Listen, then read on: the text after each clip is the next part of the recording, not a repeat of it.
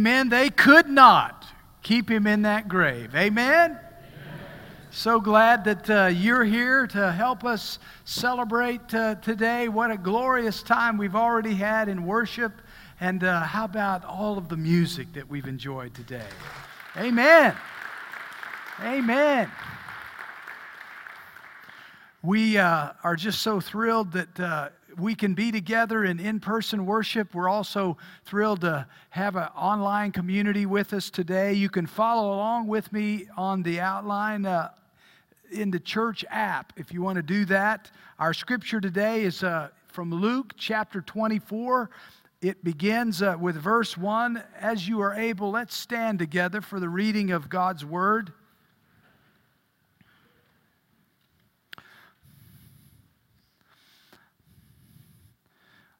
On the first day of the week, very early in the morning, the women took the spices they had prepared and went to the tomb. They found the stone rolled away from the tomb, but when they entered, they did not find the body of the Lord Jesus. While they were wondering about this, two men suddenly, in clothes that gleamed like lightning, stood between them. In their fright, the women bowed down with their faces to the ground.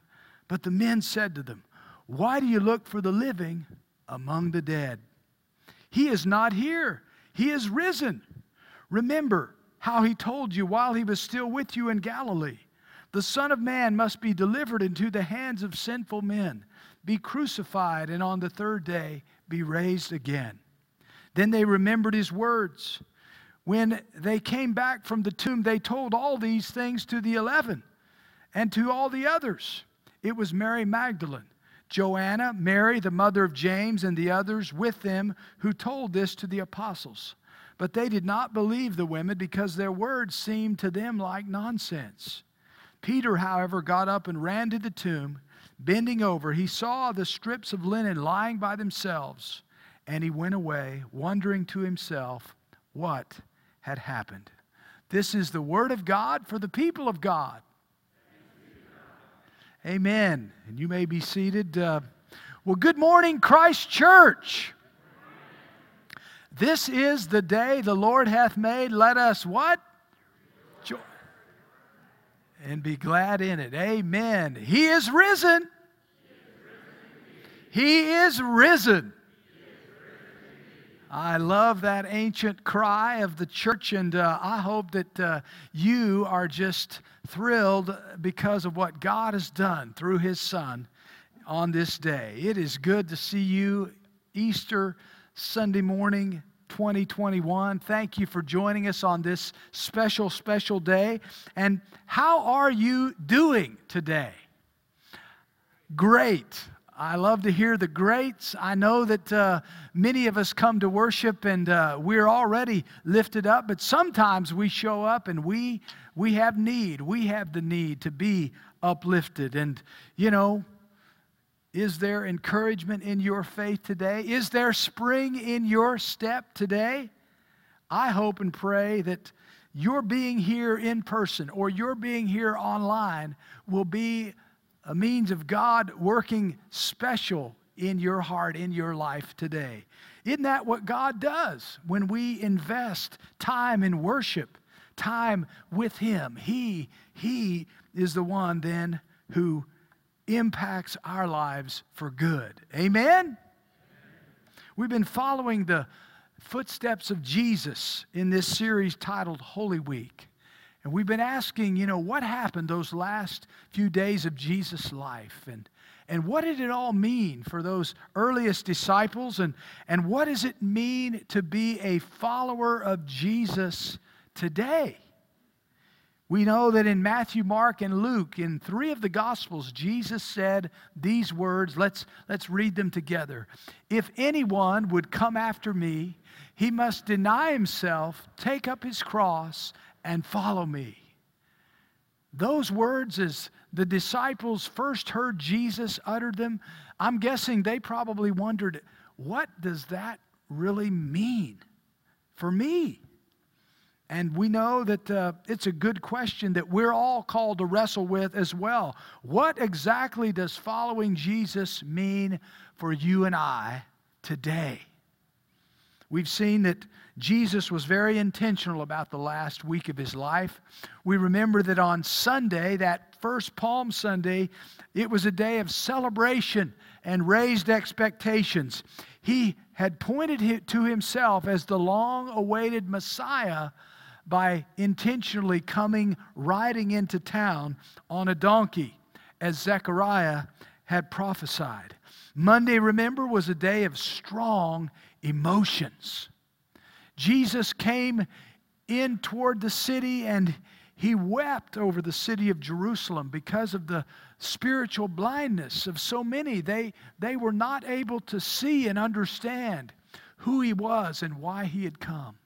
And then he went to the temple, remember, and he got angry because rather than it being a house focused on prayer, it, it had gotten all of these distractions built up around it. And so he said, I gotta, I'm gonna, I'm gonna take care of some of that.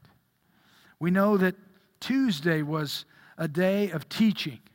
And the people flocked to hear him. They, they hung on his words, but the leaders, uh, the, the scribes, the Pharisees, and others tried to trip him up. They tried to trap him in his words.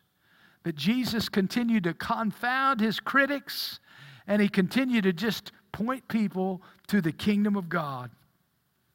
We know Wednesday was of Holy Week was a day of preparation. Not a lot said about what happened that day in the scriptures, but we imagine he was getting ready for the struggle and the suffering that he knew was coming. Thursday was a day of fellowship and remembering with his disciples. They celebrated, remember, the Passover meal together. That great celebration of God's deliverance of his people from their slavery, their bondage in Egypt. In the middle of that Passover meal, Jesus initiated a new sacred act, Holy Communion. He said, Take this body this bread that's broken and, and drink this wine as a sign, a symbol of my shed blood. Do these things in remembrance of me. After Judas' betrayal, Friday began with treachery and injustice. Jesus' trial before Caiaphas was full of false accusations. And then Pilate, the Roman governor, he recognized Jesus' innocence but in the end, he turned him over to be crucified anyhow to appease the crowd. It was a grave injustice. Later that day, we know Jesus was crucified on the cross. As horrible and as torturous as that was, remember this it was his death that paid the price for our sin, for our forgiveness for our salvation. That's why the cross is so central, so central to our Christian faith. On Sunday, the day of his resurrection, this, their sorrow, their despair was changed into great joy. The disciples had been defeated, they had been devastated. They thought it was all over. But with the news of the resurrection, everything in their lives changed. And here we are 2,000 years later. In light of all that has happened in human history since then, and in light of all of the great world shaping events that are happening in our world, even today, we still have to say no other event has shaped the world and has shaped our lives like the life, death, and resurrection of Jesus Christ. Amen? There is just no one else quite like Jesus. Let's watch this.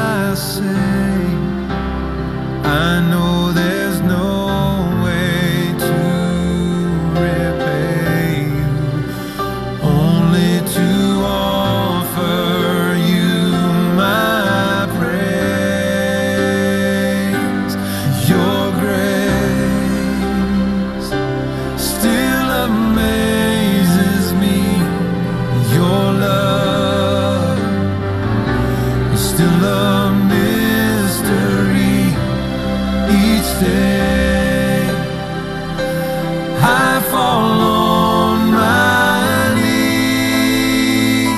cause you're great.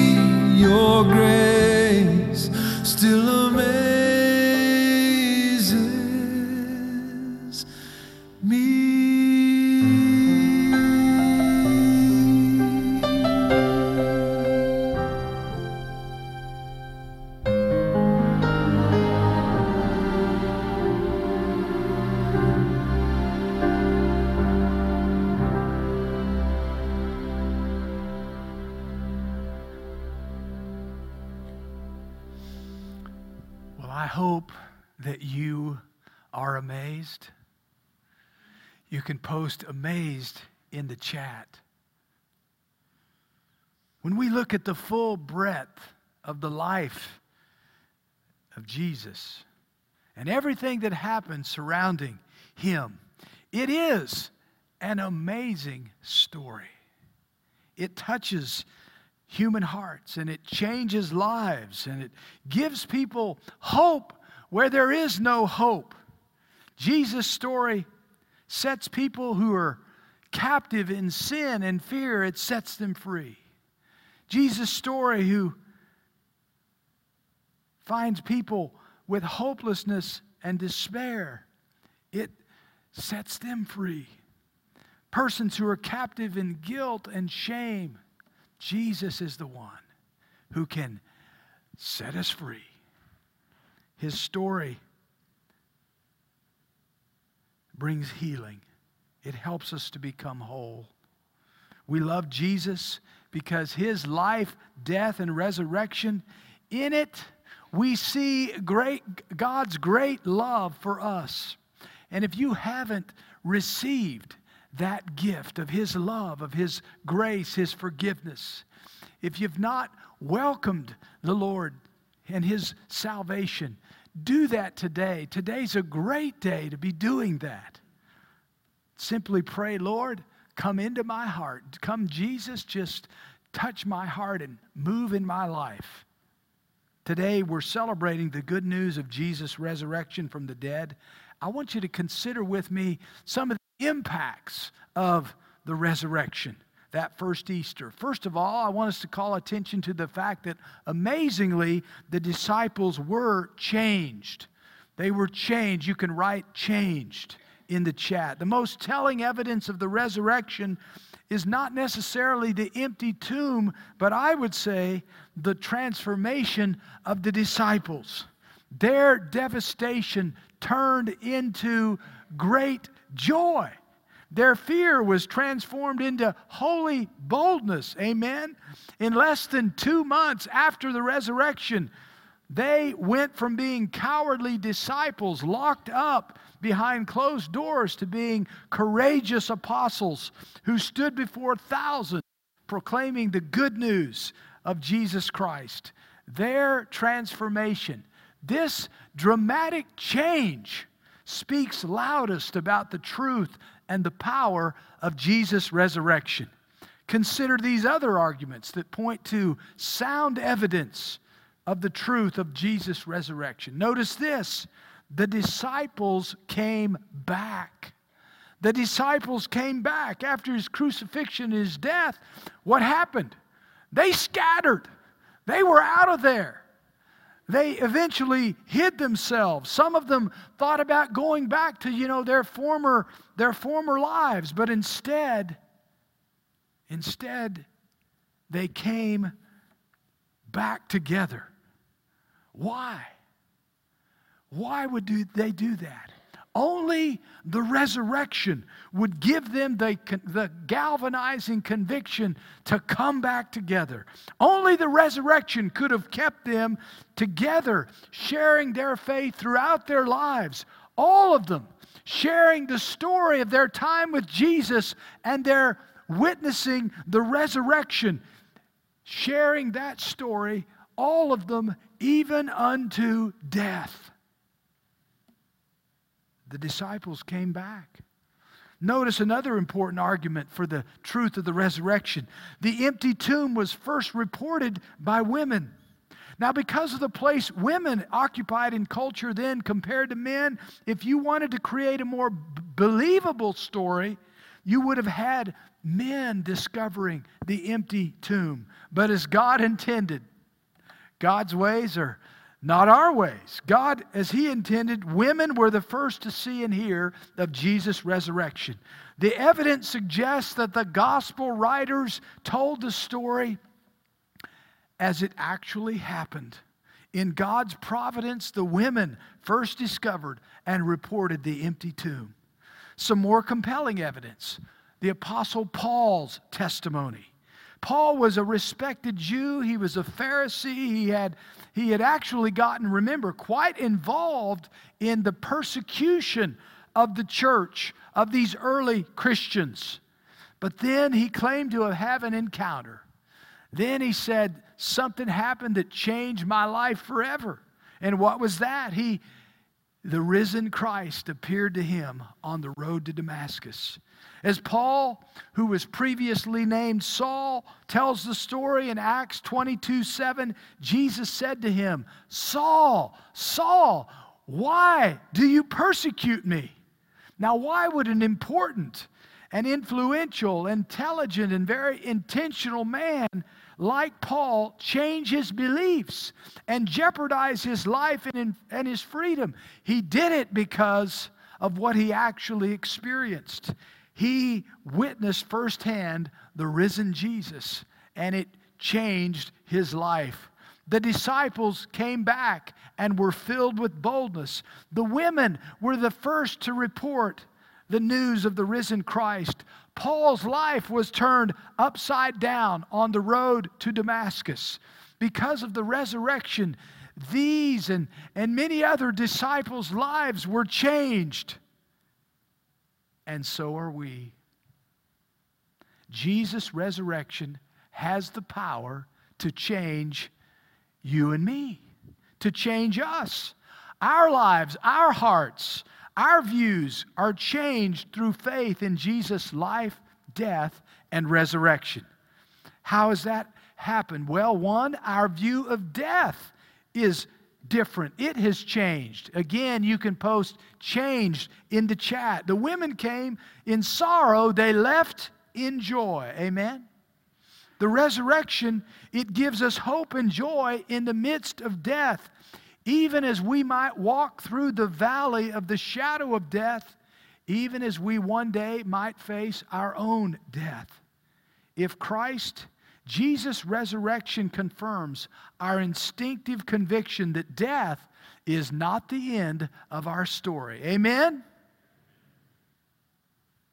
In Christ, we don't have to be afraid.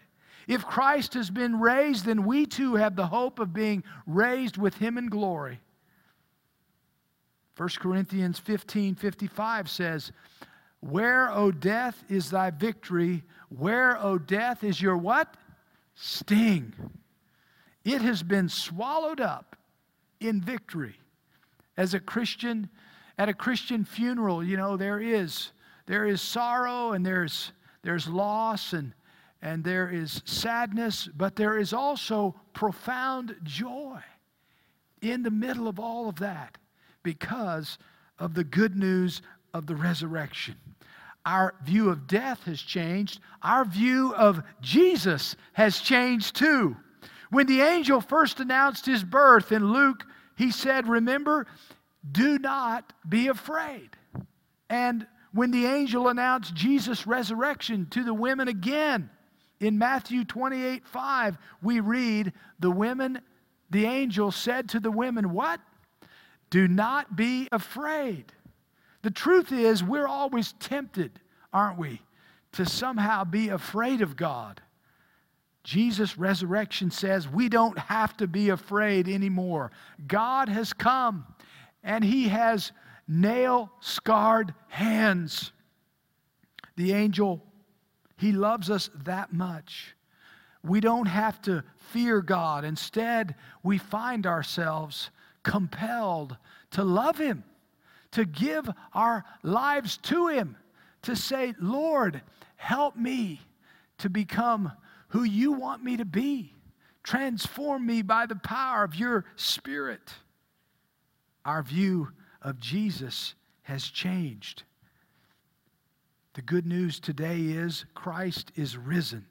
It's a simple message, but it has profound effects and implications.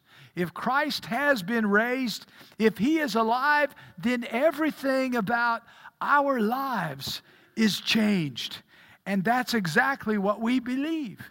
The angel had it right in Luke 24, 5 and 6 when he said, Why do you look for the living among the dead? He is not here. He is what? He is risen. Friends, that's what we believe. He is risen. He is risen. Let's pray together. Let's pray. Oh, Heavenly Father, Almighty God, we thank you for the joy of this day. Christ the Lord is risen today. Hallelujah. Hallelujah. Those earliest disciples were changed by the glory of Jesus' resurrection. They came back, they stayed together, they sacrificed their lives. We can see, Lord, that they were changed from cowardly disciples to courageous apostles. Their lives were transformed and were never the same. Lord God, can that happen to us? Yes, it can. Our lives can be changed too. We no longer have to live in fear. Instead, we're free to love you and to glorify you and to receive your amazing love and grace toward us. Lord, give us the same holy boldness they had. And if we don't have it, or if we don't yet have you, Lord, draw us close, strengthen our faith, help us to say, Yes Lord Jesus, come into my heart, into my life today. Yes, Lord Jesus, let me live by your kingdom and according to your Holy Spirit power within me, so that we too can be truly set free, so that we too can truly live lives fully alive. In Jesus' name we prayed, and everyone said, Amen. Amen. Hey, I hope the message spoke to you today. If uh, you know you would like to talk more about it with someone, uh, if you have questions, uh, we want to hear from you. You can either contact us or you can visit with one of our prayer partners over here at either side of the, of the altar at the end of the service. Maybe you joined us today and you'd say, hey, you know, I, I have some praise reports that I want to lift up, or I have some prayer requests. If you've got those, go to the website and let us know how we can pray for you, how we can celebrate with you. Has God uh, been blessing in your life? You know, giving back to God is one of the greatest ways we express our gratitude. And you can do that in all kinds of ways. You can text to give, you can, you can go online to the website, uh, you can mail in contributions. We have a contribution box uh, as you're leaving as well. Has, uh, you know, we're going to have some announcements here in a moment, and then we're going to sing a great song, uh, a great song of response. But watch this right now. Happy Easter, and thank you for joining us. Parenting has never been easy. Do you know a parent who is hurting because of choices their teen or adult children are making? We have a monthly support group for hurting parents that meets Sunday, April 11th, 5 p.m. on Zoom. In April and May, youth will be meeting for Wednesday night worship in small groups from 6 to 8 p.m. Don't miss an opportunity to connect your 7th through 12th grader to the Christchurch family. Parent to Parent is for families with young children who want to be the best parents they can be. We'll continue our discussion of positive discipline instead of quick fix discipline. While the kids finish up their Easter treats, take an hour for yourself and join us this afternoon at 4:30 p.m. You can find all this information on our website, cumctulsa.com.